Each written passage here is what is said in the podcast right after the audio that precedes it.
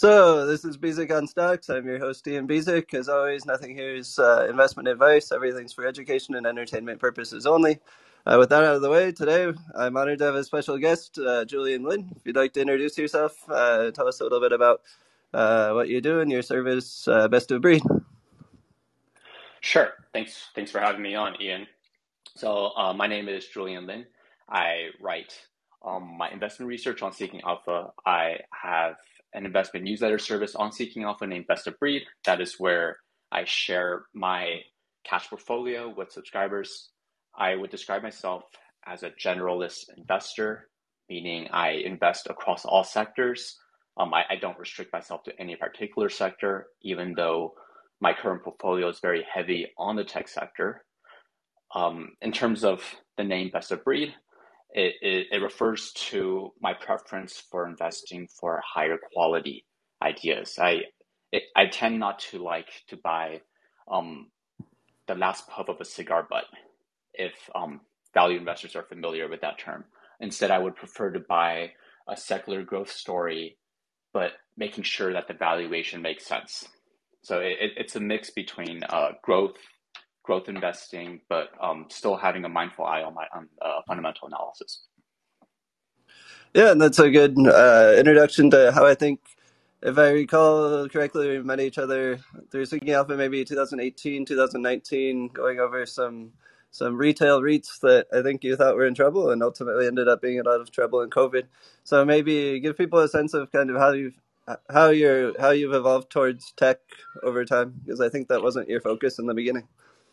Awesome. Yeah, I mean, I think you give me a bit too much credit. So yes, in uh, 2018, I did identify some uh, mall real estate landlords that I felt were in trouble, were not doing well. Um, those ones were uh, Washington Prime Group, uh, CBL, and Tanger. Uh, I mean, T- Tanger stock is still doing quite healthily, um, but I mean that's another story. Um, at the same time, I was actually also buying what I consider to be best of breed in the sector, um, especially a name like Simon Property Group, that's SPG. I even labeled it my highest conviction idea at one point. But um, even though the stock performed okay, it, it didn't do terribly, but I, I very much regret um, entering that position just because. Um, in, in terms of how I changed my thinking since then, uh, I, I realized I needed to pay more attention to that story, to that to the outlook. Um, even if you are the best of breed operator in a bad industry, if you have a bad outlook, it's that's still going to be the most important thing. Uh, in terms of transitioning to tech, I wasn't that heavy in tech until the past couple of months as tech stocks crashed. Um, but in general, when I talk about buying stocks with a strong outlook or a strong growth outlook, that tech stocks tend to fit that bill. The reason why is because just the economics of it. When you talk about one, they have a very, very long growth one runway, right? It's very clear that the world is moving from untech to tech, right? We're, we're, we're not going to move away from video streaming to traditional TV, or we're not going to move away from credit cards to cash. That's just not going to happen. It's, it's, it's a trend that is, quite frankly, unstoppable. But besides that, when you talk about the economics, where the more revenues and gross profits come onto the platform, um, at some point, you could just allow that to flow to the bottom line. A lot of, and I think that's going to be what we talk about today um, when we talk about tech stocks that appear to be bubbles. Um, and even if a tech stock appears to be not generating much profits today, or they're deeply unprofitable, or even if a tech stock is increasing the amount of their operating losses, all of that, it, in the long term, if you have the right tech stock, it's just noise because at, at some point you just kind of stop your developer base. You don't you don't grow it so fast, and then as revenues grow, let's say 20%, your bottom line might grow faster at 40%. So that, that is in general the fundamental thesis for why I buy tech stocks. Um, and, and, I note that this is the general thesis um, when you when you look at like big bank coverage of tech stocks, even of um, the most unprofitable names. That's the general idea that at some point they reach profitability because of the what I just described, uh, operating leverage. Yep, that makes sense. And just to summarize how I think you see things, you would say that the crash that we've seen kind of over the past six months has come to an end, and you would say that this is the start of a new bull phase for the tech sector. Would that be right?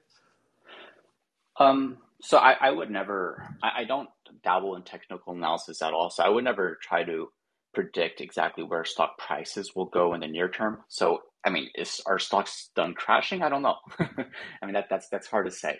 Uh, but as far as my thoughts on the tech crash, I think that then in general the the tech sector fell as a whole. I mean, there's there's a couple of tech stocks that did not fall, right? I mean, you're talking about like your Apples or your Googles of the world. They they didn't fall very much at all, but in general, a lot of tech stocks got destroyed. Um, I, I guess a lot of tech has since recovered, but if we talk about like maybe one month ago, a lot of tech was down 70%, 80% from their all time highs. So, but I think investors were painting with a broad brush. Some of those names were trading at very bubbly valuations. Some of these names were not. I'm talking about before their fall. And some of these names, even though they were trading at bubbly valuations, they fell so much that they not only became reasonably valued, reasonably valued, sorry, they also became deeply undervalued. Uh, I, I, think I think at some point the selling kept going, and maybe there was some short selling. I, I couldn't care honestly, but that the selling has became so much that people seem to think any tech stock that was not profitable today was a bubble and would never be profitable. I mean, if, if you were to go on FinTwit, that was the general idea. It was very, very clear. Yep, absolutely. That makes sense. And I think that's a great transition into the first specific company to talk about. You wrote up a great thesis on C3.ai uh, back in February. This was clearly a bubble stock. I think uh, I've owned it for a while, unfortunately. Uh, but at the price it peaked at at 160, I don't think anyone could defend that valuation today. I started buying around 60. Now it's at uh, 23, so it's not been a fun ride for me. Uh, but I think you made a great point in terms of like just the prices come down so much that now you've got nearly what half the balance sheet is cash, and I think I don't know. Uh, you kind of mentioned wanting to stick to quality and not going for value, but it seems like this is kind of a value pitch in your mind in terms of there's so much cash to back up the market cap down here. Sure. Um, so, I mean, just a general note about um, how I write on Seeking Alpha. So, I, I would write cover my the, the picks I own personally, just for subscribers at Best of Breed. But on the public site, um, my free articles they will cover any stock I find viable.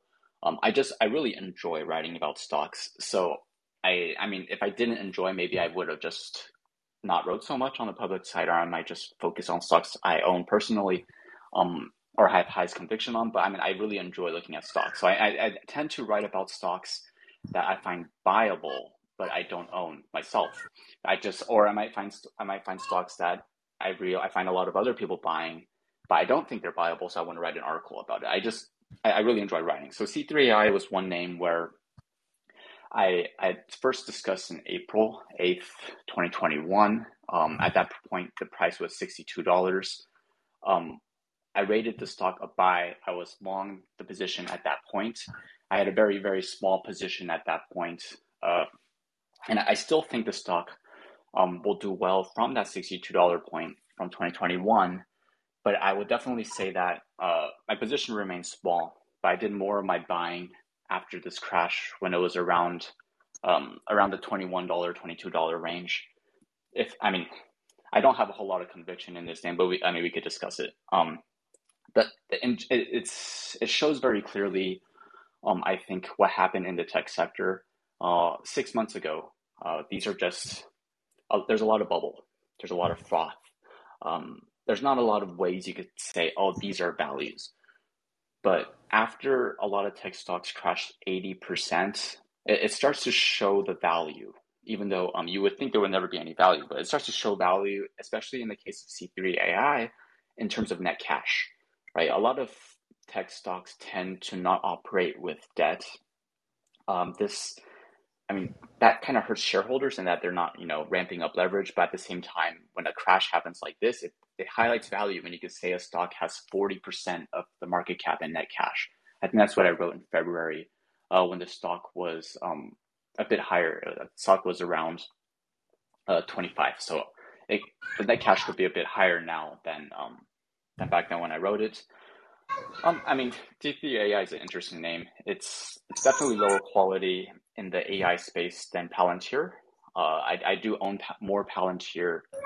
I mean, I have I have a core holding in Palantir. I have a very small holding in C3AI, but C3AI is much much cheaper. And, then you throw in the fact that they have a forty percent of their market cap as net cash. Um, yeah, but I, I think I could hand it over to you, Ian. I think because the whole reason why I'm on is because you had sent me some messages asking me why I'm buying certain tech stocks. I think you had some confusion as to um, how I could possibly see any value in some stocks that had no earnings today. Okay, sure. Yeah, I was starting off with some some friendlier territory, but if you want to jump straight into Affirm, that's probably what people are going to be most interested in. So, I think that would be a good good topic if you'd like to go there. Oh no, I was saying that um, you had mentioned me. You had mentioned that in general you were viewing tech stocks as being just complete bubbles, and right. And I even saw on your tweets you were kind of tweeting every. you were finding a lot of unprofitable tech stocks, calling them bubbles. I mean, maybe you could discuss your views a bit more further.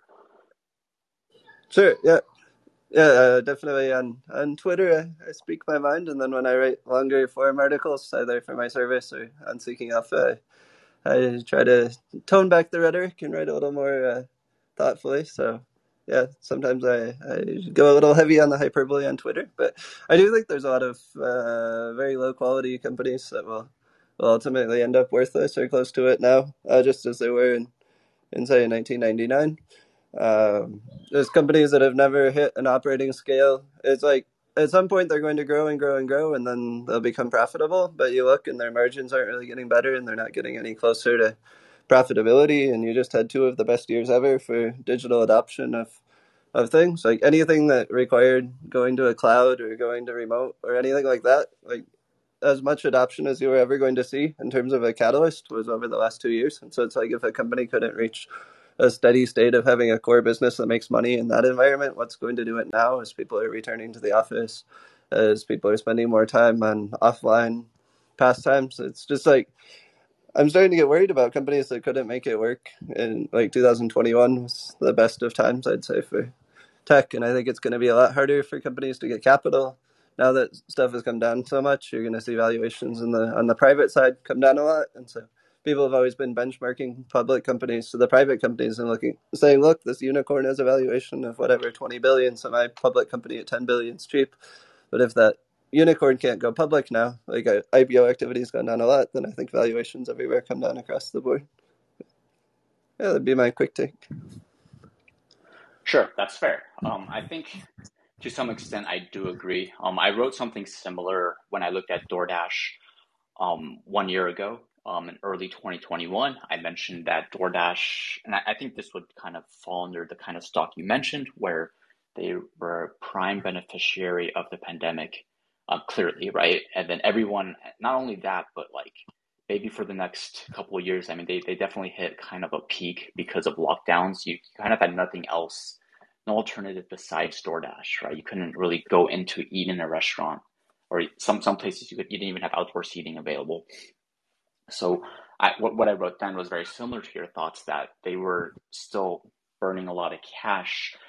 Um, and that, that kind of suggested their valuation maybe did not make sense because they were trading at 73 times uh, gross profits at that time where they already peaked and growth should be slowing from there. Um, so very similar. Um, but I think, I mean, so you mentioned a couple of things. Um, one, as you mentioned, perhaps uh, you, you, seem to have some sort of impatience where uh, we just had two years of digital transformation. So if any stock is not profitable, then that's a bad sign. And the other and the other thing to lay on top of it was um, if the stock was also seeing their operating losses increase, that's like an ultra red flag. If I'm understanding you correctly, right? Yeah, well, like, let's use a specific example just to be more clear. Like a specific pandemic winner, let's say Peloton, where anyone that was going to buy a bike rather than going to a gym uh, probably would have done it over the last two years, right? Like, who's going to say in 2023, I need a Peloton bike now? Like, everyone in the world uh, learned about the product, thought, do I want to buy this or do I not want to buy this? And so, like, how do you possibly restart growth there? That would be kind of my example of a classic pandemic winner that is going to be in deep trouble going forward. Sure, and I think that one you did that was the that was the particular stock you um, messaged me about was when you read my um, public article yeah. on Peloton. Yeah, so I mean that that's also I do have a position in Peloton. Again, this one's very small. This is the one I only discussed on the public site. I did not. It's not in the best of breed portfolio, but yeah, we could discuss Peloton. So yes, but I, I'm just using that. I'm using that as an example of a company where I would say, how do you have patience on it? I get something like a cloud business where the valuation is going to take years to come in because adoption is a slow thing. But something like Peloton was, I would see that as a much faster moving story where we already see the results of kind of how the business is going to look. Absolutely. I mean, so with Peloton though, I mean, if, if we're going to go, now, now we could kind of dive away from the high level and kind of go a little more um, granular with um, this company specific analysis. Um, so I mean Peloton. I mean if when the stock was above like 100s or 140s, and it was it was around that area for like for at least one or two years. Um, it's definitely, I, I definitely would agree um, that I mean the valuation was nuts, right? But then it, what what I noticed with Peloton was that it fell so much that um, if you were to just focus on the subscription revenues it earns from the business. Um, I don't have a Peloton myself, but I do like I do believe that fitness is transitioning to more of an at-home fitness model. Um, not necessarily because the pandemic did it, but just more more convenience. Um, if you could have all of your fitness equipment at home and get a good workout at home, um, it makes more sense um, to, to work out at home instead of kind of going into going to a gym but, but in any case, Peloton I view is to be one of the one of the market leaders pushing that trend. So in terms of valuation, right? So the stock when I wrote about the stock, it was around twenty six dollars. It had fallen so much that even if you assume that they just gave away their bikes for free, um, but they don't, right? Um, they they famously like the fact that they sell their bikes at um, I think it was like a eleven percent gross margin. So they're not quite they're not quite like Roku yet, right? If, if anyone listening is familiar with Roku, where Roku is Roku's the um, smart TV provider, right? So they, they try to give away their products at a loss even so that um, they can make money on the advertising and the subscription revenues um, when you you know when you buy a Netflix on their platform. Um, Peloton is very similar in that they make more of their high margin business on the subscription, but they're still they still make some money when they sell the bike. About eleven percent. That's going down a bit because of supply chain supply chain issues, but they, they do make some. So the, the thing with a Peloton, um, again, I don't own a Peloton, but from what I've heard is you, you can't really use a Peloton. It's not so fun if you don't have that subscription. So if you're already paid at twenty seven hundred dollars for a Peloton, um, I mean, high chances you're going to be using that subscription, and because you, and you're also going to feel guilty. You're going to want to use it and and besides the fact that I mean it's a, it's a great product. So what I found was the stock was trading around six and a half times just the subscription revenues. Okay, so this is this is a side of the business where they're on, they're making sixty percent gross margins on, right? So if you assume that Peloton is the future, right? If you assume that people will continue um, working out at home and they will continue using Peloton um, because in general, Peloton is it is disrupting this fitness industry. This is fitness. I mean, if anyone works out, there's not much. There hasn't been much disruption at all, right? There isn't much tech at all in fitness. Usually, there's there's nothing, right? It's it's not it's not only a, it's only in recent years where Peloton has done something like this. If you assume that they're going to keep growing a bit, right, at six and a half times uh, gross profits, or sorry, I think it's subscription revenues. Um, it's the, the price is like a tech stock, right? Because the, those subscription revenues are tech like revenues, but they're going to probably keep growing at a 15, 20, 25% rate. Um, I think they're projecting around 20%, but I think it could do better once the supply chain resolves, right? So the idea is like, yes, at this, For, is that from price increases? Or I mean, it's not going to come from sales because they the sales and the bikes have gone down so much that they've stopped producing new. Like they shut down production of the bikes, right? Um, no, so it, it's it's it's mainly it's sales really. Um, they they have supply chain issues where they weren't able to they weren't able to create as many bikes and fulfill orders fast enough, and that that's been something historic, right? They kind of historically some parts intentional where they kind of say they sold out. You have to wait for a bike, right? That that's been something they've done, but I think they kind of overdid it, and it it came back to bite them. So I think once they resolve some of those um, supply chain inventory issues, I, I mean, the, the, the, growth can come back. Um, but, but I mean, since uh, uh, what you're saying was true. At the end of 2020, they had 250 million dollars of inventory on their balance sheet, but now they have more than 1.5 billion dollars of inventory. There's there's plenty of bikes in their warehouses now. Yeah. So, but the inventory, um, so you're not they're not going to be there's there's going to be a difference between like inventory ready to be sold, ready to be that's already ready to be shipped to a customer versus inventory that's maybe on another side of the globe and maybe not fully built or inventory that um you know just needs to be transported to where they're going to be able to sell. Um, at, at least that's what they indicated was a lot of the issues with the supply chain.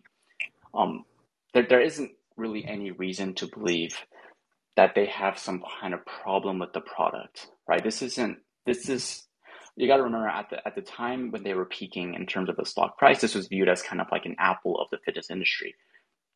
Um, it's that that's pretty close. That's that's a pretty close comparison. I mean, when you when you talk to people who actually use a Peloton, it is it was it's very game changing.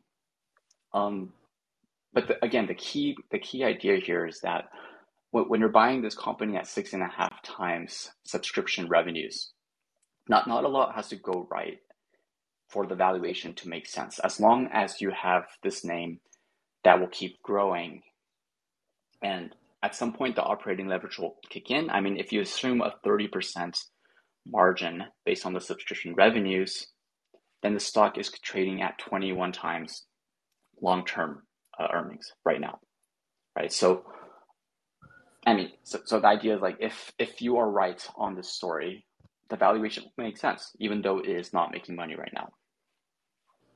Yeah, and but the point I would go back to is just in terms of the margin getting worse as it's gotten bigger. For the fiscal year that ended in June 2020, they earned let's see, 836 million of gross profit and spent 767 million on marketing. So you had a slight profit after marketing. And then last year you had gross profit of 1.2 billion, but they spent 2 billion on marketing. So they increased marketing expenses by triple and they only got 50% more gross profit, which would seem to be things going in the wrong direction, especially with the pandemic to help boost adoption. Sure. I mean, again, Pel- Peloton's not definitely one of my higher conviction ideas by any by any measure. But if if you want to discuss, let's let's discuss that other point. That that is one you where you mentioned. I think I think of course, it could be a red flag if you have a name that does not have the right story, but losses are growing faster. Like, I mean, I, I think what you said before was like the revenues are going fast, and the faster revenues grow, the faster losses grow. Like that, that that that sounds like that's so easy to say, right? That sounds like an easy red flag. That sounds terrible. And if the business model is wrong, it could be terrible. But the, the thing with tech stocks, um, and again, Peloton may not be the best example, um, but if you're the way you invest in growth, a lot of investors get this wrong. They, they seem to think, I mean, and this is very clearly seen when investors or people, like I, I think we just saw uh, the Biden administration wants to kind of ban share repurchases or, or some point. You can see the average person thinks that growth happens when you're not buying back stock, but in reality, growth happens not from profits, but growth happens from gross profits. So it, it depends on how you use your gross profits. Are you using your gross profits um, to increase your R and D? Are you using your gross profits to increase um, your marketing? Right, those are how you could how you could invest in growth. So when you see a company have larger losses, even though gross profits are increasing, and and I know that for Peloton, um, their their losses kind of increased a lot. A lot a lot of those because gross profits went down. Um, that was they, they made a lot less money on on selling product. So so I mean that's got to be taken taken into account. Um, if just think about it if you're in the company's shoes, okay? So, and, and the best example I have is Amazon. So I, I don't know how many investors are familiar. They realized just to what extent Amazon invested in growth. They sure they did capital expenditures, but the real way to know how Amazon grew was if you analyze the income statement for the last 20 years, starting in, you know, or even 30 years, starting in the 1990s, all the way up to 20, 2015, for a good two decades, Amazon purposely had no operating income. So what Amazon did, I mean, they had a lot of gross profit growth, but they were able to keep operating income at zero or negative every single year. So if Yeah, it's more to tax efficient. Yes, right. It's more tax efficient. Um, and that way they did it was you invest in growth. I mean, most people are like, "What? That doesn't make any sense. If you're growing, your income should have been growing." But the idea is like, if you're going to be able to support a business that's going to make ten times more, uh, ten times more of income in the next twenty years, you're going to have to support an R and D team that's probably ten times larger. I mean, a lot larger than now. So you could do it in two ways. You could you could either just take your time hiring new R&D, hiring new sales. You could take your time and allow yourself to be profitable every year. If you do that, Wall Street will love you more. Sure. But if you really were focused on growth, you would you wouldn't do that. You wouldn't care about your bottom line. Instead, you would hire as fast as you could. I mean, you don't want to kill your company, right? But you hire as fast as you could where you could generate a good ROI and you would just keep doing that regardless of how much money you lose, right? Because if you're going to get a good ROI, and this is basic economics, if you have a chance to get a 30% ROI um, and you could compound that, you know, in the next 10 years, even though it might look like losses now, I'm technically, if you're a shareholder, you should want your company to invest as much money as they could into that, right? You're, you're I mean, this is, this is obvious. Um, this is just math. So if you're the company, you are going to want to invest. You're going to want to show as big of a loss as you could, assuming that you're right and all of your investments will pay off in the future. So that's why I think judging judging the business model based on their prop operating losses that, that that may not be the best best way to look at it um, because you don't it's hard to know which investments are growth investments and what part of their fixed costs are just uh, maintenance fixed costs hmm Yeah, yeah, I totally get you there. Um, but just in terms of it seems like Peloton has done a very poor job in terms of turning that huge marketing budget that they've taken in terms of turning that into growth. Yeah, I get you. Like in terms of if the gross profit is growing more quickly than the marketing spend, then yeah, keep ramping up the marketing spend, um, and presumably at some point you can turn it down in the future and, and make more money, or at least that's the goal. yes i mean and even with marketing right even if you technically you could you could choose if you wanted to spend more on marketing, right? You could you could choose to. I'm not saying that's what Peloton did, but if you wanted to invest super heavy on increasing your brand power or whatever, I mean, you, you could technically invest as much as you want in, in marketing. It wouldn't. The fact that marketing spend increases faster than gross profits does not necessarily indicate there's a problem with the business. It just indicates. Um, I, I mean, it, it, could. Sorry, it doesn't necessarily indicate. It, it does. It could indicate that the company is just choosing to invest heavily in that. I'm not saying that's what happened at Peloton. I mean, remember this, this is this is a stock that's down like eighty percent. They clearly did something wrong, um, because when they were up much much higher, I think the price targets were still supporting that um, valuation. Right? I mean, that, those weren't my price targets. I'm talking about. I, mean, I could check real quick. I'm just talking about yeah. the general street targets. They were very high before. Um, yes, I yes I found this. I, at some, at one point, the price targets were well above $150, right? So Wall Street was buying into this story. It, this wasn't necessarily um, one of the worst priced stocks, or maybe they were. I don't want to overspeak, but the, the main idea is um, they, they, do deserve some criticism, right? They, they probably did um, not get the best ROI on some of their marketing. Um, you know, they they probably overbuilt some inventory. Um, I mean, I'm definitely not saying that they were a buy before they dropped 80%. And I definitely think a lot of that drop wasn't just multiple compression, um, but a lot of it could have been self inflicted, especially at Peloton. I, I, think that's fair to say. Yeah, that makes sense. Um, switching gears slightly, then, in terms of, it seems like you would give companies a lot of leeway to let them run larger losses as long as they're investing for growth. What would be a sign to you that the company's business plan or its growth strategy isn't working and that the losses that you as an investor shouldn't be bankrolling a company's losses any further? Sure. Um, so I I wouldn't look at the at the bottom line to judge that um, because again it's it's hard to know it's hard to know um, if their losses are due to are due to heavy investments, you know, in developing some future products. Um, that, that's really hard to know. Um, but in terms of how do I know if they're if they're not doing well, I mean, a lot of it is you got to look at their growth rates.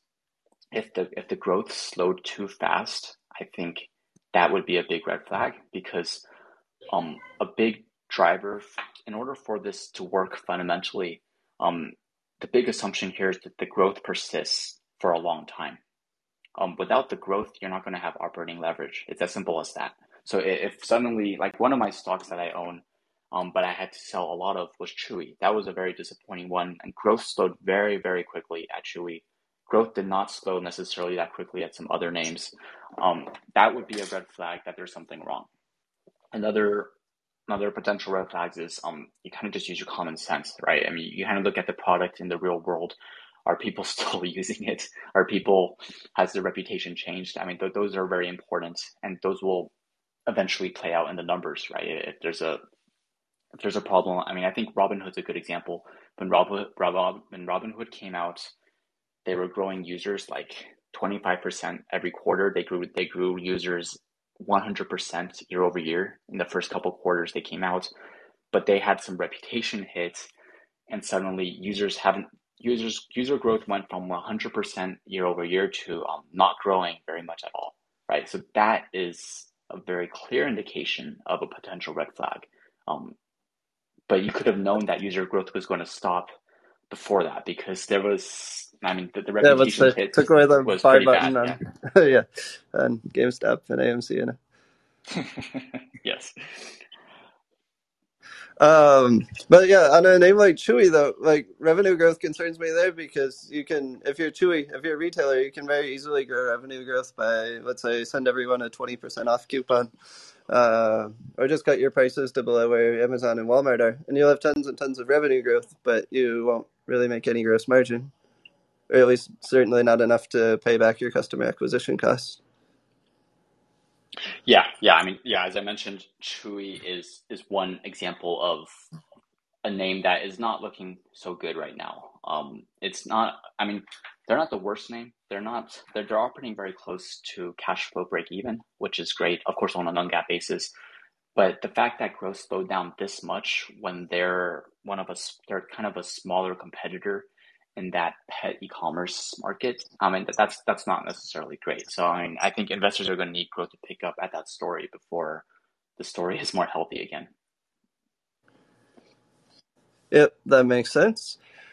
Um, let's see. Do you want to hop into? Uh, do you want to hop into Affirm, or do you want to open the lineup yeah. for questions yeah. for, from people we, for a second? Or, we, we uh, can hop on to Affirm, uh, but I think in addition to Affirm, I also wanted to discuss some of the other tech names that you owned, right? Because I think oh, sure, you yeah. were quite bullish on uh, names like Unity or Avalara. I think yeah. What's what's happened to Unity? Because I uh, what's happened to Unity, and I want to uh, preface this by saying that I know that uh, both you and I, I believe, uh, own Facebook, Meta, or at least we have in the past. Uh, I still do. Uh, and so I'm curious your thoughts on kind of the metaverse, the pivot in terms of the business there. And then if you're bullish on Facebook and its meta plans, uh, why wouldn't you be bullish on Unity by extension? Yeah, I mean, I'm. I, I face Meta is or face. I'm not going to call it Meta. uh, was still one of my larger positions, um, and a lot of it's uh, just again due to operating leverage. I feel like they're they're clearly very cheap. Um, I think they're trading around 13 times earnings if you exclude their metaverse losses, or 15 or 16 times earnings overall. Um, but like other tech companies, their earnings are still understated, right? They're earning 40% operating margins, but their earnings are clearly clearly understated. They're they're paying their engineers, you know, definitely sometimes 100% more than any other company. They are hiring more engineers for any of Zuckerberg's side projects. I mean, so this this is the kind of company that if I mean this is not going to happen, but if a private equity were to come in and just try to strip the company of all the growth investments, all the sorry, all the hyper growth investments, basically remove all the side projects and make it so that they're only focused on their core businesses and let it grow naturally. So maybe you get like 20, 15% natural growth from their core businesses. Um, and this is the kind of name that's probably trading around eight times earnings. Right. There's a lot of bloat in this company. Uh, but the reason why I want to talk to you about Unity was because to me it's very surprising. It's very surprising that you'll be so quick to call Affirm or some other unprofitable name bubbles. But in my eyes, um, firm or some other tech stocks are very, very cheap. But Unity, I mean, that you like, to me, that's kind of rich. That's I wouldn't say it was bubbly before, um, but to me, that's like a rich valuation. So to me, it's like it's it's kind of interesting that you would find a name that I am buying as a bubble, but then you'll be buying a name that I find kind of bubbly yourself. You know, so there's, there's a little contradiction there. So maybe you could. Yeah, I think that's you, what sets yeah, it up as an interesting Unity, topic. how do you find Unity or Avalara to be a top pick in the tech sector, or even Salesforce? You know, how, how are you finding those names to be the more undervalued names in the tech sector? Uh-huh. Yeah, and just I think most people probably follow my work, but for people that don't know, I originally bought Unity in May, last May at around 100. I sold at 180 when, even in my eyes, it went to a ridiculous valuation. Uh, and then I've started buying again back at 100. So hopefully we'll get to do the uh, round trip on that. Uh, but anyway, yeah, I think it gets into uh, how essential these companies are in terms of uh, like if this company didn't exist tomorrow, what sort of competition would you have? And so I think with a lot of, uh, we won't go into Affirm yet, but say a lot of these SaaS companies that are doing like time management stuff, like like Monday.com, if that company disappeared tomorrow, people would just switch to one of the ten competitors that are doing the same thing.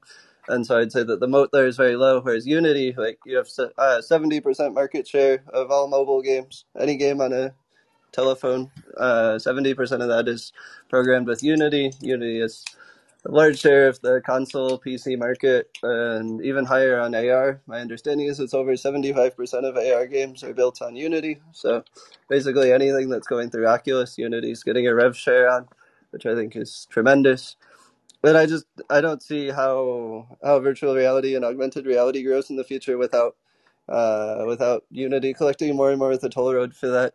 Facebook tried to buy Unity, or at least reporters uh, claimed to have emails from Zuckerberg, which they published, saying that they wanted to buy Unity back in 2017, I believe, and effectively make it the operating system for Oculus. Uh, but it didn't go through. Presumably, regulators wouldn't have permitted it. But it seems like an absolutely essential piece of the marketplace for gaming and particularly for VR.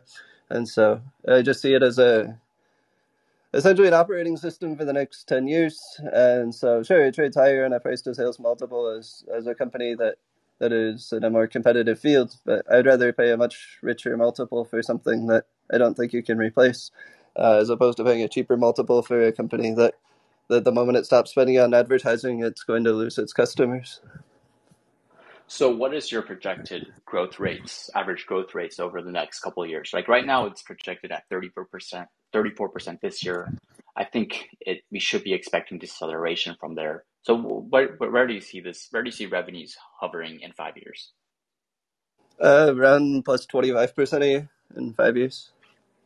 Right. So let's just look at street consensus, right? That's good. Um, just because they they're they're above you, right? So they they have it growing 34, 29, 32. You know, they're kind of growing much higher than 25 every year.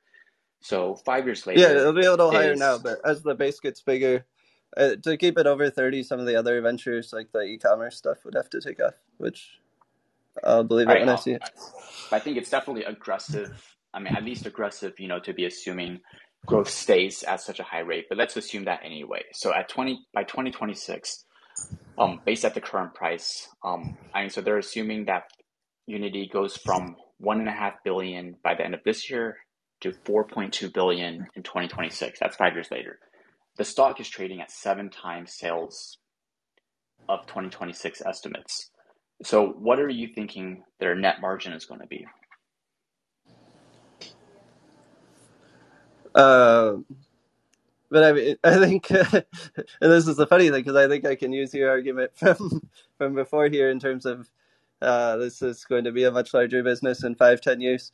Uh, yeah, so no, absolutely. So, what is your long term, right? Your long term net margin when this hits that peak, when this hits that, it's a large mature business. What do you think net margins will be?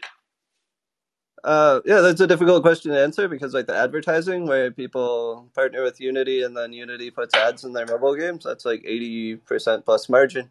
Uh, but some of the other create stuff, uh, in terms of some of the other lines of business, are going to be a much lower margin. Like anything they sell through their app store, the create store, where game developers can buy assets, that's like 90 plus percent margin. But some of the other stuff they're doing is 30 or 40 percent margin. And so it really depends on the composition of their business in terms of where the, the gross margin will be.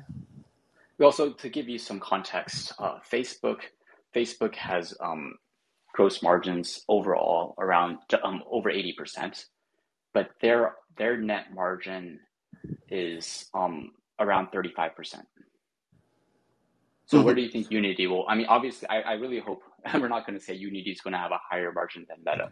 Um, Meta and Alphabet, they're pretty clearly setting the high watermark for uh, for margins. I, I do think margin will improve and increase there, but it's 35% right now, and they're very mature. So what do you think? Mm-hmm.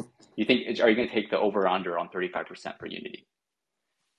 Uh, long term, I think you could get there. I mean, you don't have the content moderation costs, the so much of the incremental revenue in terms of the advertising and the sales from their their application store to developers. All of that is anytime people buy stuff, they just get a portion of it. Is like I don't know, selling stuff through the iTunes store back in the day. That that was all free revenue to the company. Like you set up the platform, and then as the marketplace gets bigger, everything that goes through it. Uh, like I said, you've got seventy percent market share on mobile games, and more than that on on VR and AR. So if you think Oculus takes off, or some competition to Oculus, the sales from that are going to be tremendous. But some of the other stuff they're doing, like the e-commerce platform or uh, the architecture product, I have no idea what margins will look like on that stuff because they need to get r- real customers on this. Yeah, sure, but I think it's important to set an expectation. Um, it's that the goal of this is not to, it's not to um, put your foot in this the ground, but it's to understand what kind of assumptions are necessary to generate what kind of returns. Okay, so let, let's assume I think I think 35% is going to be quite aggressive for Unity, but let's assume it hits 35% net margin. So if, if we calculate, it's trading at 7x sales 2026 estimates right now, seven seven times. Um, and you're, if you're assuming a 35% net margin, we could we could calculate the earnings multiple as around 20 times earnings. So we could also calculate we could also estimate that um, five from five years later, after five years, um, maybe growth decelerates. Maybe growth decelerates to like the 20% range. Okay. Mm-hmm. Uh, so at, at the current stock price, it's already trading at a one time, one X price to earnings growth ratio. Uh, and maybe, maybe you think, okay, uh, the metaverse is going to be super hyped up. Uh, so it's going to deserve a 2X PEG ratio by 2026. So that gives you 100% upside over five years. And I think that comes out to, you know, 10, 12% annualized returns over the next five years. hundred percent over five years. That would be fourteen percent compounded.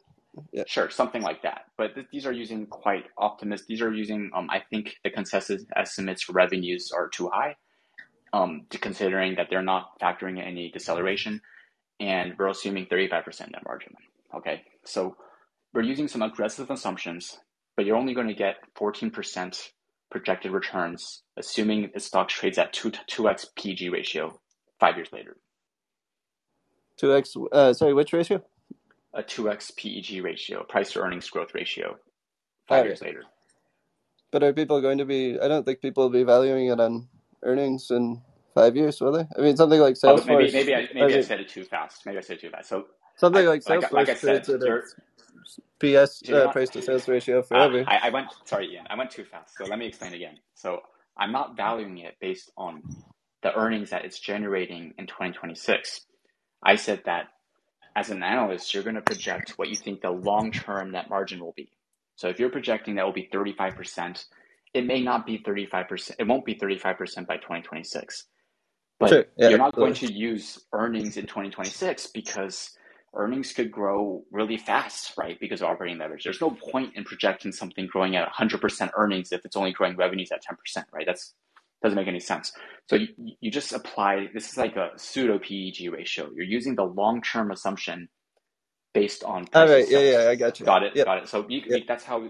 And, and by the way, this this is this is how um in general unprofitable tech stocks are being valued, right? So like if you ever if you ever wondered how are we assigning value to unprofitable tech stocks, this this is it. So based on these assumptions and their aggressive assumptions, I see Unity going 14, 15% over the next five years. I mean, is that a good return? I mean, it'll, it'll beat the market, but tech just crashed, and you better be you better be hoping for better than 15% from your tech stock after a 2008 like crash. Um, the thing is with Unity, I think you can own it forever as long as they keep ex- I mean, I think you're buying the Microsoft of 3D graphics, and so the tax benefits of buying it something that let's say it compounds at 15% forever the tax benefits of buying something like that at this price as opposed to buying something that might compound faster for five years but then you have to sell it and rotate to something else. Does that play into your thinking at all? Um but that kind of but that argument could play with any stock right i mean like if you could sell some no, I, I don't actually. I don't. I don't quite understand this argument. I think if you have a stock that's going to do better over the next five years, um, and, and, and of course, clearly, I, I would hope that any stocks I'm owning could be owned forever, right? The only reason I would sell in five years is if the multiples got crazy and I could sell it, you know, at a big premium to my estimate of fair value. Um, I mean, I don't understand why this is special to Unity. You, you could have said what you just said to any other stock, right? But I, uh, I guess this is the point for Unity or for Avalara, let's say as well, in that there's no with Unity you only have one competitor in Unreal that's at all significant, and so I mean you unless you think Unreal's going to beat them or some nobody that no one's heard of is going to emerge out of nowhere, you own the market for a very long time. Same with Avalara, where they only have one serious competitor. Avalara is the only international player in their space that can work in more than one market. And so I think just the level of competitive moat you have on these is huge compared to some of these SaaS businesses that are competing with five other people in their vertical and you're always looking over your shoulder because Google or Oracle or SAP or whoever can come in and kind of make you obsolete very quickly. Got it. Um, I mean, I note that um, you shouldn't underestimate maybe Facebook's trying to create a competitor to Unity as well. But I mean, to just address it philosophically, um, this this idea. Facebook uses Facebook uses Unity. They're not competing with it. That will be if Facebook succeeds, Unity will make more money. Yes, Facebook, Facebook, isn't building. Facebook isn't building a graphic system to compete. How, how do you know they're not building a graphic system?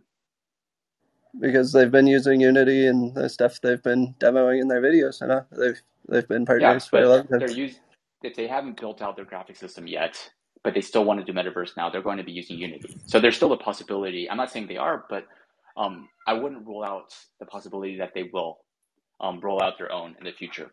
Um, but again, that's besides the point. Um, so if we're talking about um, competitive moats and competitors, this is all just one way to explain growth, right? The way that, that's why I, I like to look at it just by the numbers, right? If if we're going to project some growth and it's going to decelerate from 25% to 20%. It doesn't matter if there's no competitors. It's still 20%.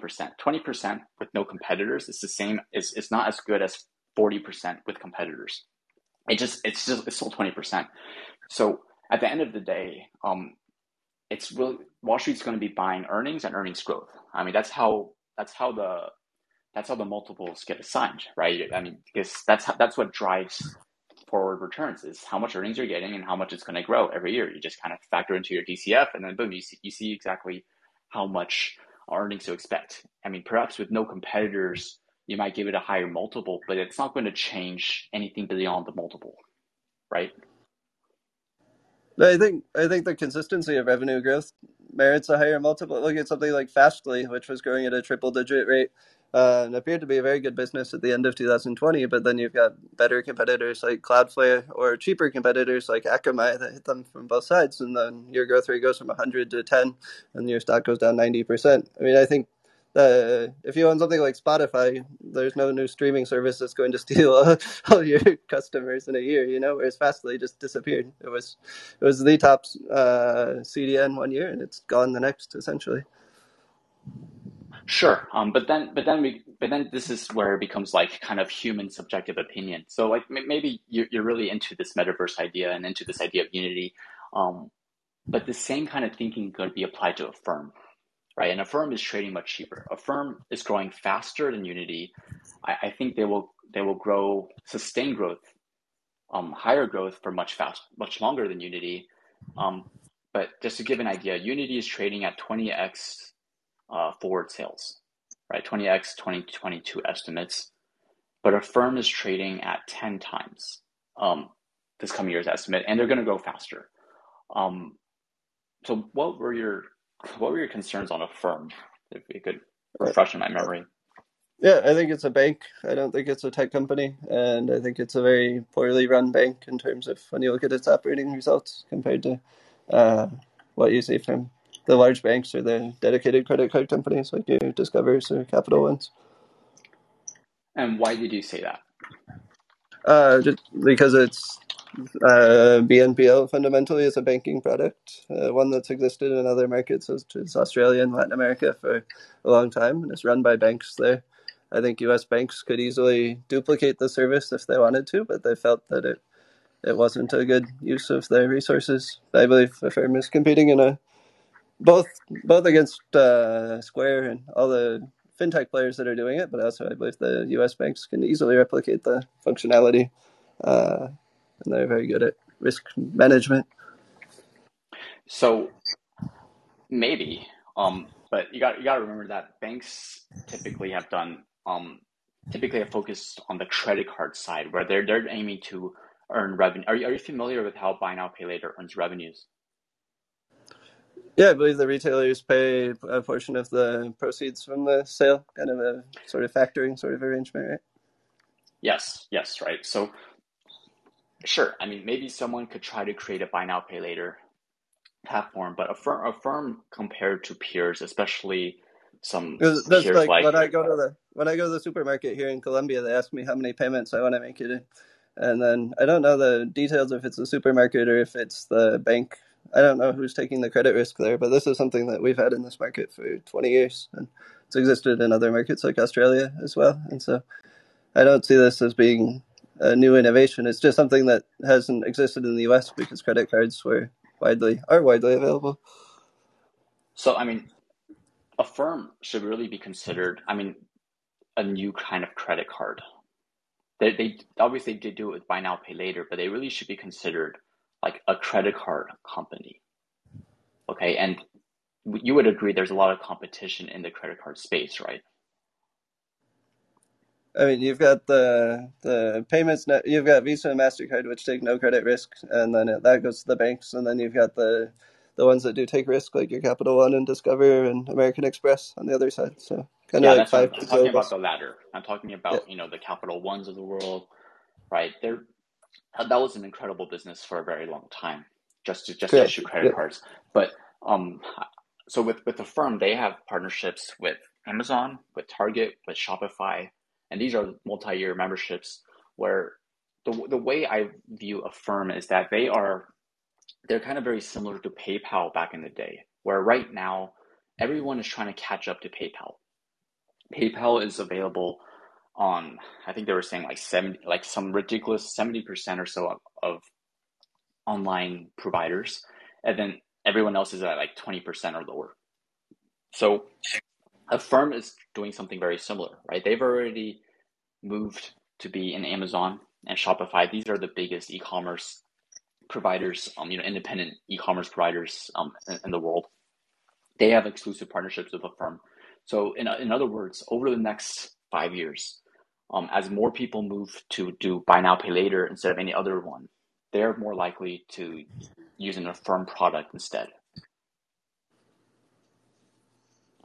But uh, I would argue that they're sure uh, acceptance is growing, but I would argue that's because the firm is pricing the product too low. Like customers are defecting from credit cards to BNPL because the firm's not making money. Like the credit card companies are quite profitable, whereas the firm is losing forty five cents on the dollar for every dollar of revenue it, they generate. So uh, but yeah, again, if you charge loans too cheap, then then you're going to get tons of revenue.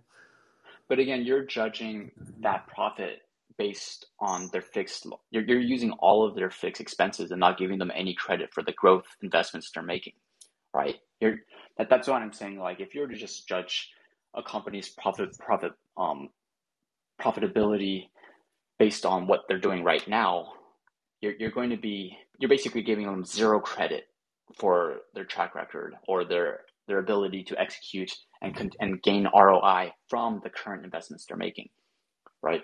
Um, I think Affirm has guided for twenty percent for about thirty percent operating margins in, in the long run. I mean, maybe you don't believe that, but I think they'll be better than that. But right now, they're they're doing um, their net loss was uh, 159 million as a, and they earned they earned 361 million. So that's that's where you get the 45 cents on the dollar. But it's very it doesn't make sense. If you're going to buy Affirm here, there's no reason why you would look at this loss of 159 million and think that's any representative of how they're going to earn money in the future. I mean, except that they're a lending operation, so you know how much they're charging for revenue. You know how much you're earning from it. Uh, we don't have any example that I'm aware of. Correct me if I'm wrong, but any example of a bank that intentionally grew by losing tons of money and then made it up later. When you're a lending company, you need tons of capital, and the moment you lose access to capital, your business goes away. And as we've seen, Affirm is now having trouble getting capital that they had their bond deal out and people didn't buy it. How long are people going to fund so losses so on a model like this? so are you aware that they don't usually like like that's a that's a typical bear thing to say um about a firm is to say oh they have trouble accessing capital right um and that's in regards to they had a trouble selling an asset-backed security and pricing it um two months ago in February but are you aware that for many years they did not even do ABS at all that's not that was not their primary source of funding for the past couple years. That's just something new they started doing. So for that to fail does not imply anything in terms of having trouble access to capital. It's it's something new they're trying right now.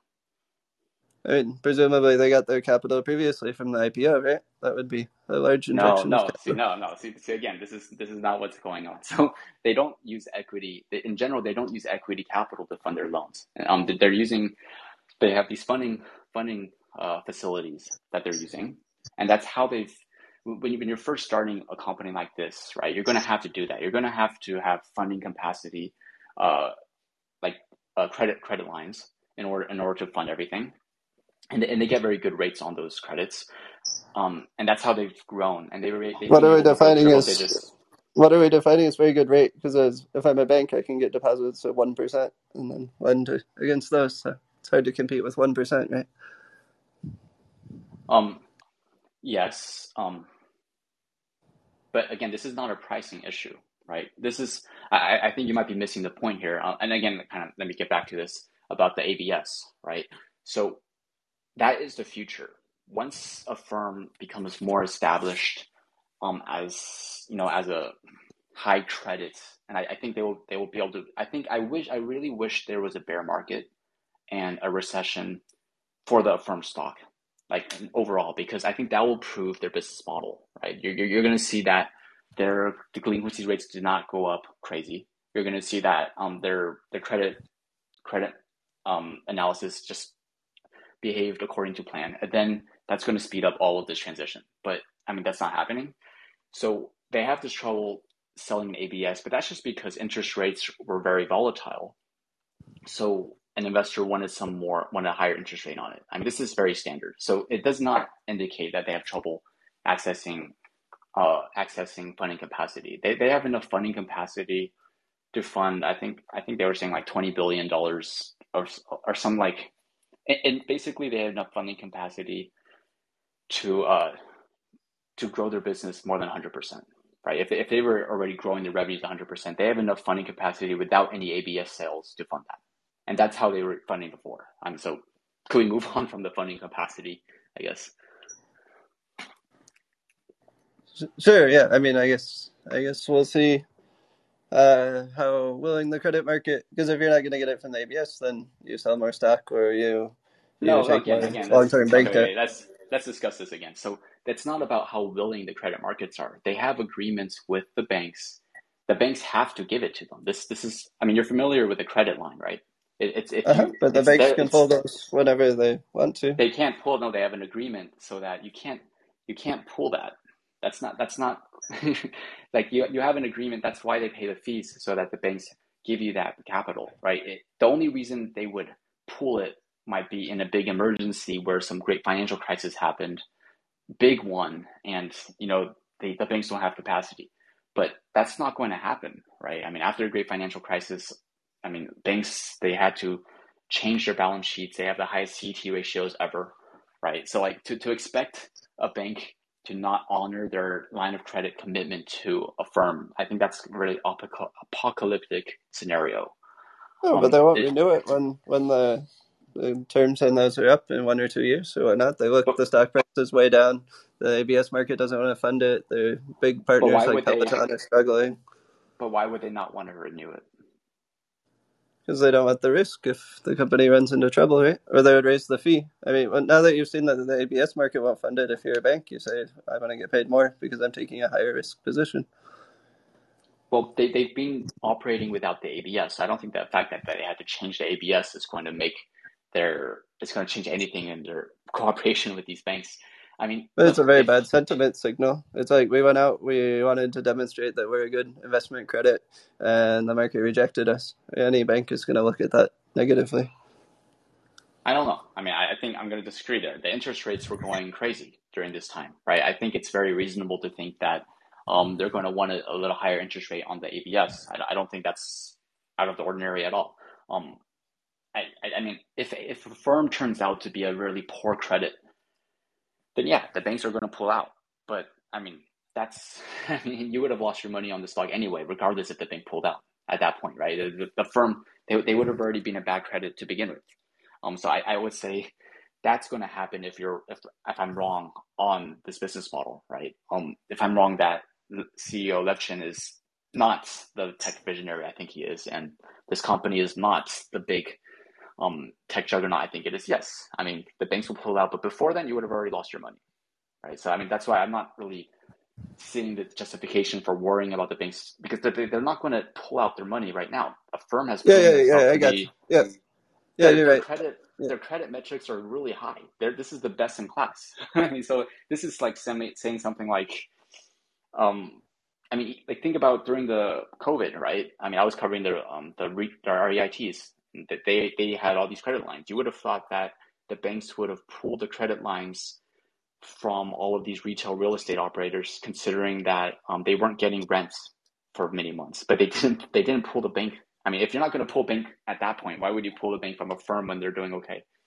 I mean, so yeah, No, so yeah, you're, you're right in terms of by the time the banks pull out, the stock would already be way down. yeah, I It's mean, just, yeah, it's like how yeah, I, I see, I see companies like this where they have credit risk as something where you could actually go to zero. Where some a lot of these uh, SaaS names that have gotten pounded, like they're down eighty percent, they're down ninety percent, but they're not going to go to zero because you've got the net cash and you don't have any real business risk. But when you when you've got sure, credit and banks involved, there's a downward spiral risk involved that there's not. And so I think you just need higher confidence on the right tail, like what's going to go right, uh, because Yes, yeah, the of capital wipeout is higher on a credit product than on other stuff. yeah. At, at least for now, there is that credit risk for sure, for sure. Um, but um, but but the thing but the thing here is that of course the long term business model is going to be one in which they're not funding these loans. It's going to be one in which they're able to very quickly sell off these loans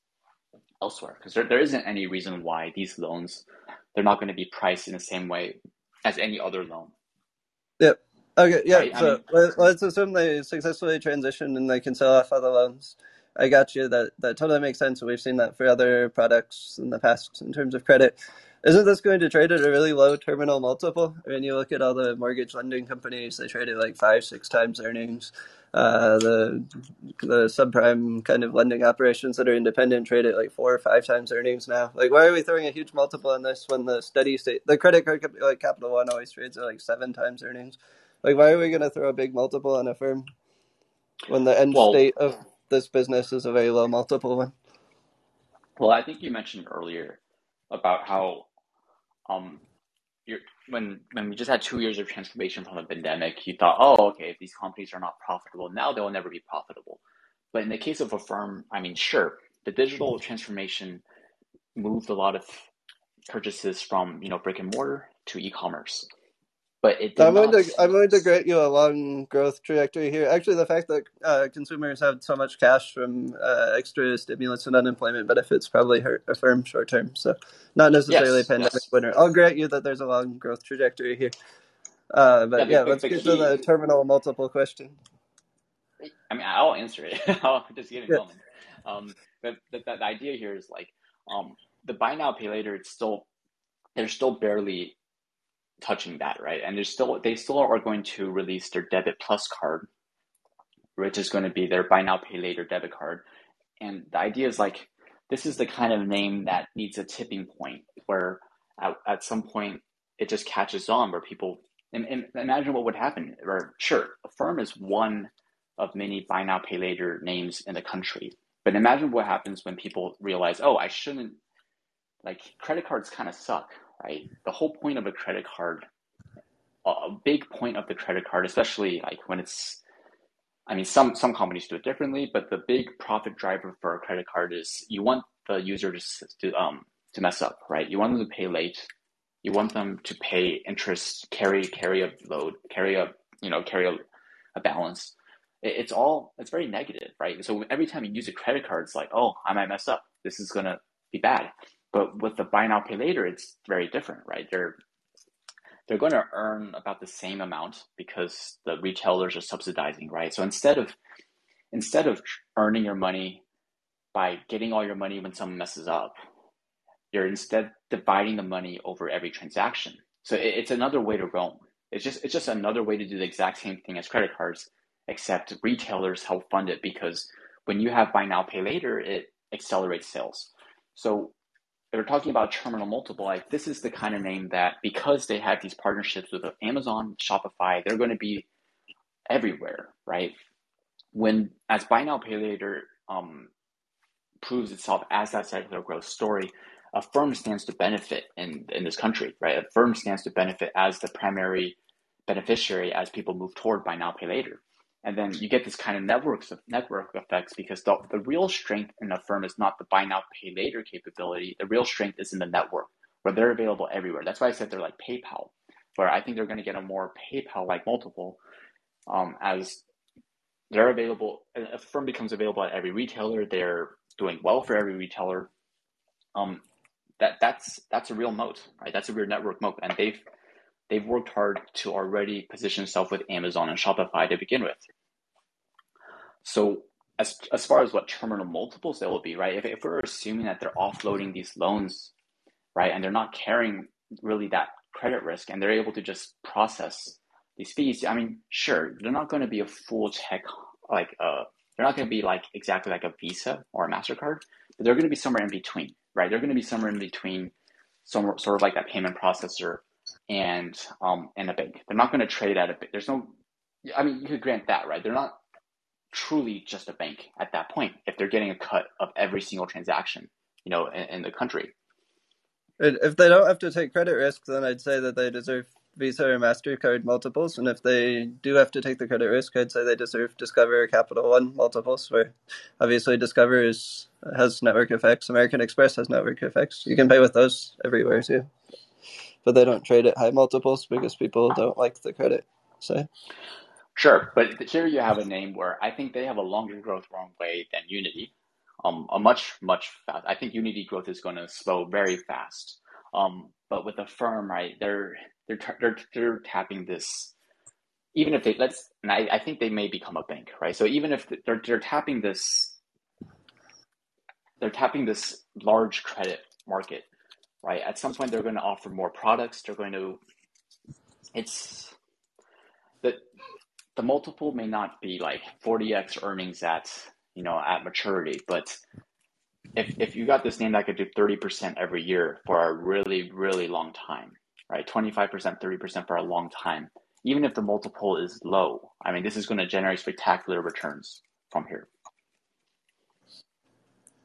All right, yeah, I think that's a great place to leave it. I, I think listeners can uh, have a good good view of both the bull and bear case. Now, uh, we've been going at it a while, but I'm not sure if you have time for a question or two. Uh, maybe Lucas wants to t- come up or someone else. Sure. All right, the line is open if anyone wants to hop on. Gary.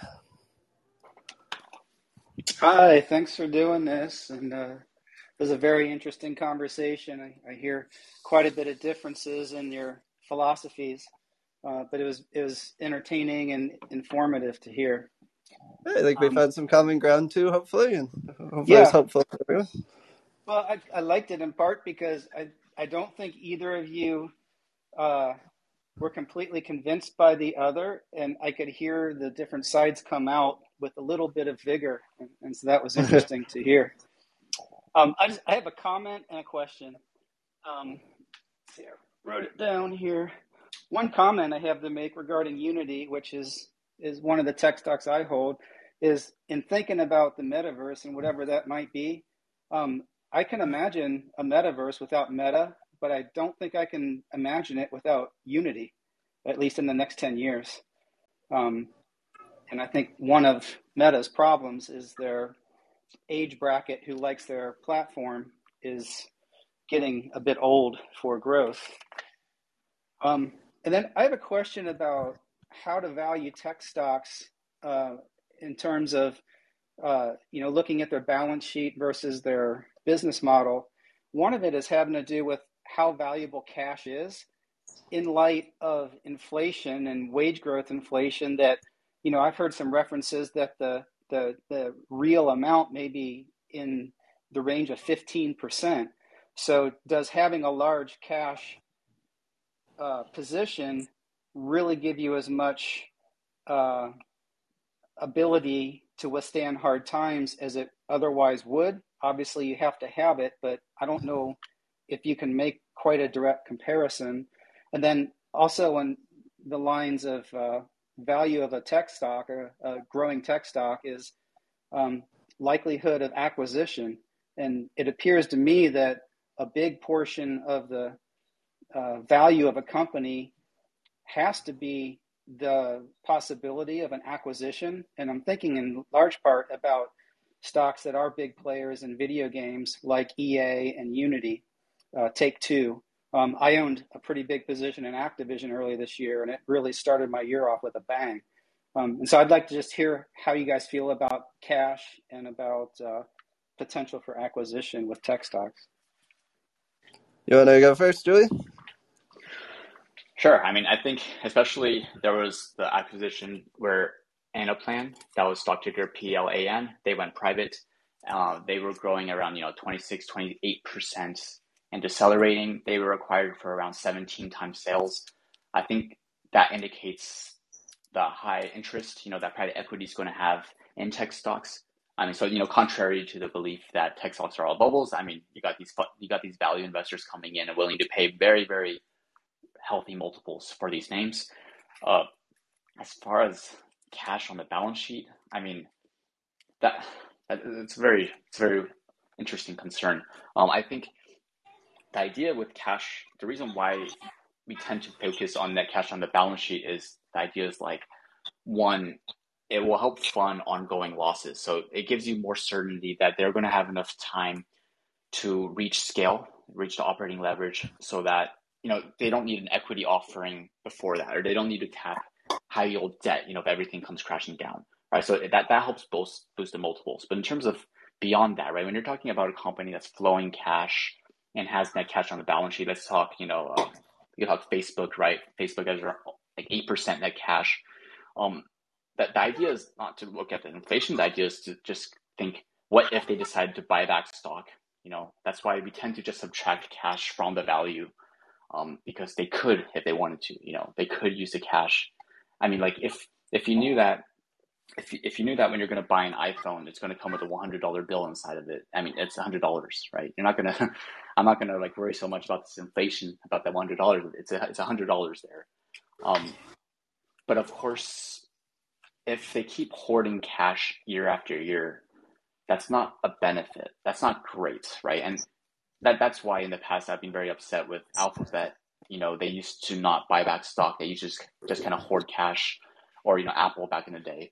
Um, but even if they do that, you know, every time you look at the company now, it's still you should still assume that at some point in the future that cash is going to be distributed to shareholders.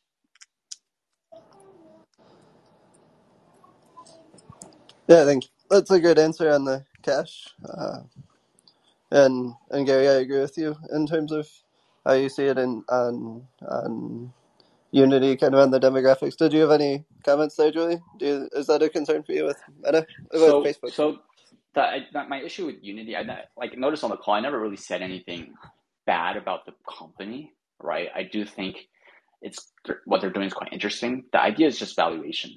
The idea is just I'm just kind of surprised. Like, yes, you're right that Unity, um, if you snap your fingers, are probably going to be the drivers of the metaverse, right? But that's kind of some. That's what I noticed a lot when I look at growth investing online. A lot of investors they kind of just buy a stock. They kind of just look at a stock that they think is really high quality and just buy it and just say, oh, in the future this is going to grow the internet. That's Cloudflare. Oh, it's gonna it's gonna power the metaverse. Let's buy this in Roblox. But the valuation does matter. So at the end of the day, this is a Unity is a name that's tra- that has 30 roughly 30% forward growth trading at 20 times sales. That's not cheap considering that tech just crashed. If if we're talking 6 months ago before tech crashed, yeah, I mean that's that's fine. You'll, you'll probably get a above market return. I, I might buy a little bit, but when when you have names, I mean not just a firm, right? When you have a lot of tech names trading at much much lower multiples, but they're growing much much faster. Um, I mean, yeah, by owning a name like Unity will make you feel good, but it may not generate the best returns. Like, if I mean, let's put it another way: if 2008 happened, are you going to want to buy a 10 percent, you know, a a 10 percent return, or are you going to want to buy some of the names that got destroyed and you think they're going to come back, right? I think I think it's pretty clear. It's it's pretty clear. Like you, this is not normal times. You you don't want to invest like the crash didn't happen. You don't want to just ignore that there is real value in the tech sector and just buy something that's super high quality. That I mean, you'll, you'll make money, but it's I mean, tech stock just crashed.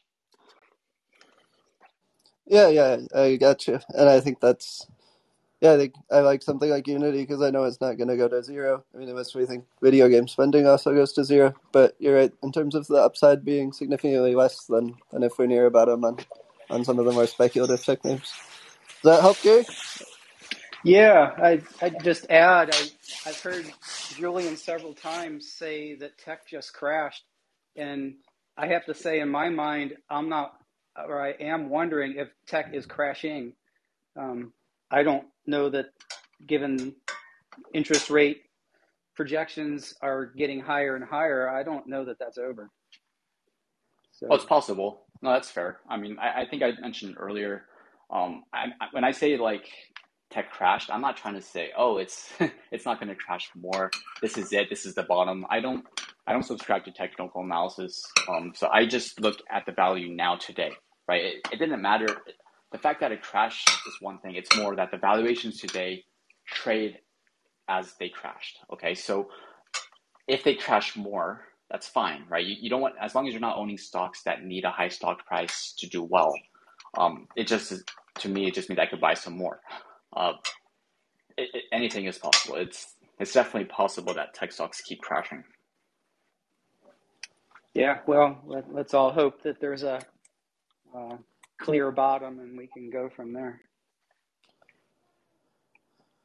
All right. Thank you for the, the question. Good commentary there. And uh, welcome, Lucas. Yep. Thanks for calling in. And uh, welcome, Lucas, up now. Hey, Ian. Thanks for having me. And Julian, thanks for the explanation. I have a question for Julian. Um, wondering if you could uh, so uh, if I if I understand correctly, there are three main competitors in the buy now pay later space: Klarna, Affirm, and Afterpay. Um, if there are more competitors, please let me know. But can you elaborate how they differ, maybe? And second question, could you maybe talk about the credit trends? And then I have a follow up. Sure. I mean, so there is another competitor named Katapult that's not doing very well. Um, the, the, the word on the street is that Affirm is a very strict on the buy now pay later, but any loans that they don't want to do, they just kind of give to Katapult, and Katapult accepts. I mean, again, that's the word on the street. I don't think Katapult's going to be happy with that kind of description. Uh, but that's correct. Yeah, I talked to someone from Wayfair actually that said that uh, when you go to buy something on Wayfair's website, uh, if you're a good credit, like they pull your credit, and Wayfair will offer you a credit card. If you're a pretty good credit but not perfect, they give it to Affirm, and then Affirm can either accept it or reject it. And then from Affirm, it goes to Katapult if Affirm doesn't want it. So you're exactly right, at least with how Wayfair operates. Yeah, and I think Wayfair was like seventy percent of Katapult's um, revenue. So I mean, so there, there's some issues there. I, I, I have no position in Katapult. Um, how do they differ? I mean, in terms of it's like I said, you want to view it like a PayPal or kind of like a credit card, and that um, at the end of the day, they all offer the same concept, right? Buy now, pay later. And any difference, like a big difference, a firm might say is like they don't charge late fees. But again, that could, I mean, there's no reason why Klarna or uh, Afterpay, they, they could change that policy. That's just a policy, right? Um, that's not like a technological difference. That the idea the, the idea here is that for the next couple years, Affirm is the exclusive partner for Amazon and Shopify. Right, that's going to be the main differentiator between them all. And then, and then you just kind of you just kind of want to judge how you like that. You're trusting the management team to do to keep innovating, to keep doing well. I mean, you don't need to you don't need to just pick one. I mean, I own I own Block also, and Block sorry Square right. They they would own Afterpay uh, Klarna, Klarna's not. Um, I don't think they're public yet, but they, I think they're gonna they're trying to right. Klarna's private, soon. public soon. I'm, I'm sure. Yeah, because they're they've already disclosed their financials for many quarters. So I mean, it's pretty clear they're trying to come public. Um, I mean, yeah, I, I think that answers your question. At the end of the day, they're I'm, I'm saying they're they're all very similar. The main difference right now is the partnerships with Amazon and Shopify. And my other question was about credit and and how do you see that happen? Right. Yeah. So the the credit trends were still very normal, right? Of course, of course, when stimulus checks happened, there was um, an uplift, right? There was, or at least delinquencies dropped, but credit credit trends tend to be very, very stable, very, very normal um, for Affirm. Um, maybe you can't say the same about a Katapult but I mean, the, the important thing is like right now when this stock is down this low, everyone is thinking. I mean, not everyone, but some people might be thinking Affirm is going to go to zero. They they're just a subprime lender. I'm not trying to I'm not trying to quote you too much, Ian, but like the idea is, oh, they're this is just a subprime lender that's going to zero.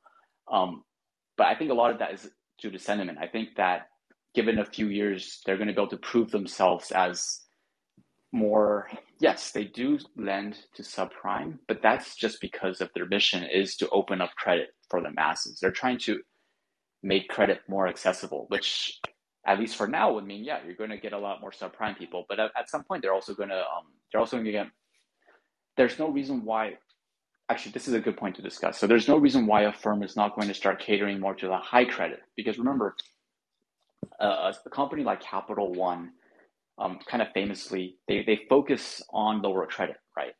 Um, if you ever study capital, and they focus on getting these lower credits because there's a higher chance that they're going to carry a balance and they're going to make they're going to make uh, interest and late fees. But that's not Affirm doesn't make money that way, right? Affirm doesn't make money when you screw up. Affirm actually will make the same amount of money if you're a high credit and if you're a low credit. They're going to make the same amount. So they they are there's no reason why they're not going to shift to more higher credit later. If you see what I'm saying, right? They're, well, Julian, Julian the, yeah. with respect, firm is showing 128 million dollars in the last quarter from interest income on balances outstanding. So they are making money on interest, right? Oh, wait. So, um, what I mean is, when credit cards make money on interest, you're talking about a 20%, 25% rate.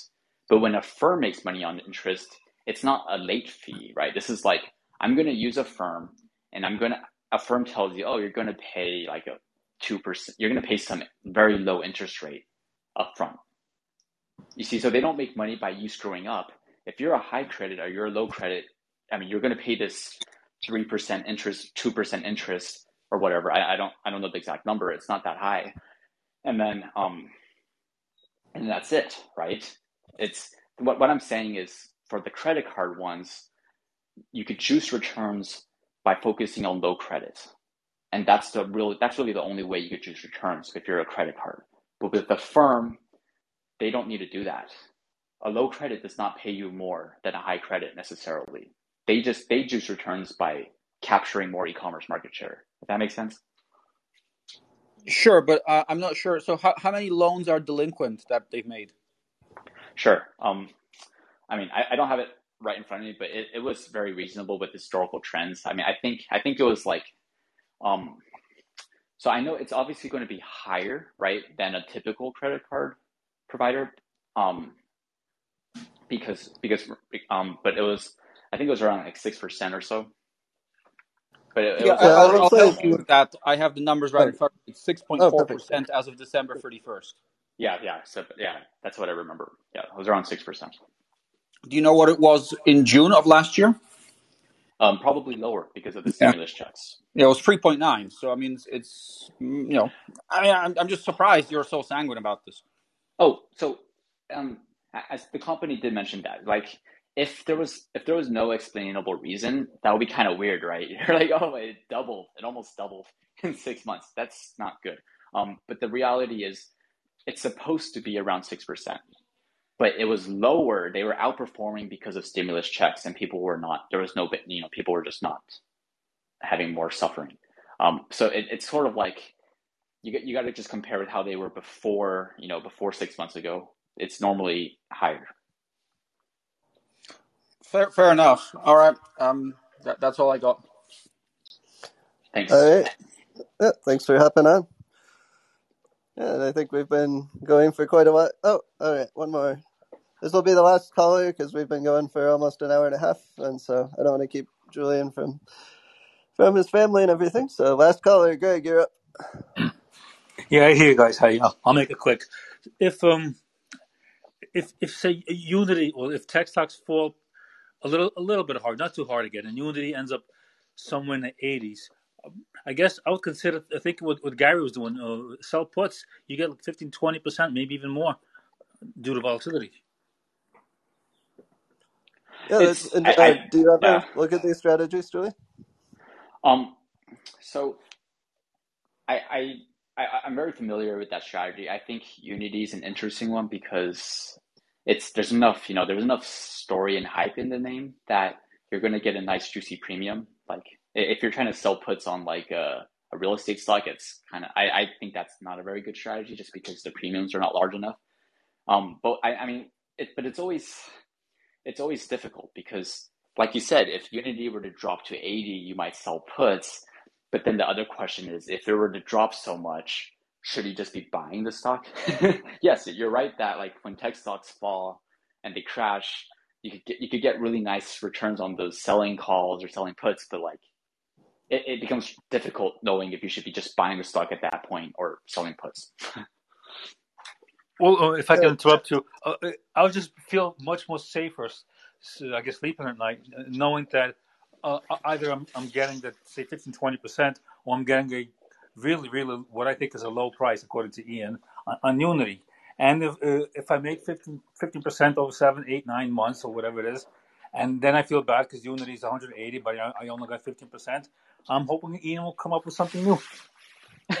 Absolutely. I think, I think with that premise, I think you could be very happy with that. I, I think if you go into it knowing that's the expectation, I'm, I mean, selling puts is going to be less risk from the downside, you know, than just buying going long. And if that's really what you value, I mean, it sounds reasonable. Unity has a high premium. I guess the only unique thing I will say here is, if I were to do this strategy, I would only do it on stocks with a good premium. I would not do this on a stock like AT and T or stuff like that. I see some people doing that, but it's the premiums are not high enough to justify it. Okay, thanks. That makes sense. Yeah, I think just an interesting follow on um, would be any tech stocks that you're looking at that you think uh, maybe have crashed too much and would have high premiums, a lot of uncertainty that you think would be a good put selling candidate for someone like Greg? Um, so it's, I mean, if you're already looking at a Unity, I think, you know, a lot of the, probably a lot of the other stocks you're looking at are going to be quite similar. I mean, because you're already focusing on some of the high quality tech names. High quality and tech tend to come with juicy premiums, like even like Affirm, you know, I mean, I don't know how you all feel about Affirm. That's just one example. There's, there's a lot of other, I mean, I can, I can name, I mean, you know, Palantir. I mean, every, a lot of these names, maybe they were not so they were kind of risky to sell puts. You know, when Palantir right now it's at 14. Um, I mean, people have loved Palantir regardless of what price it traded at, right? I mean, when it was at like 35 $30, $40, it was trading at 30 times sales. People loved it. Um, because you could you could sell puts at that point, but it might have been a little risky. But now that it's lower, I, I get that's a, that's a good, good, good good name I could offer. You know, like it's trading at reasonable valuations now. It's going to have very big premiums. I, but but again, I think if you're already looking at a Unity, I think you probably know a lot of good names to, to do. That makes sense. Well, I want to thank you for your time. This is, I think, uh, listeners have really enjoyed this. It's been very helpful to get the the more bullish perspective on tech stocks. And if you want to just take a minute, plug your service, plug your socials, whatever, go for it.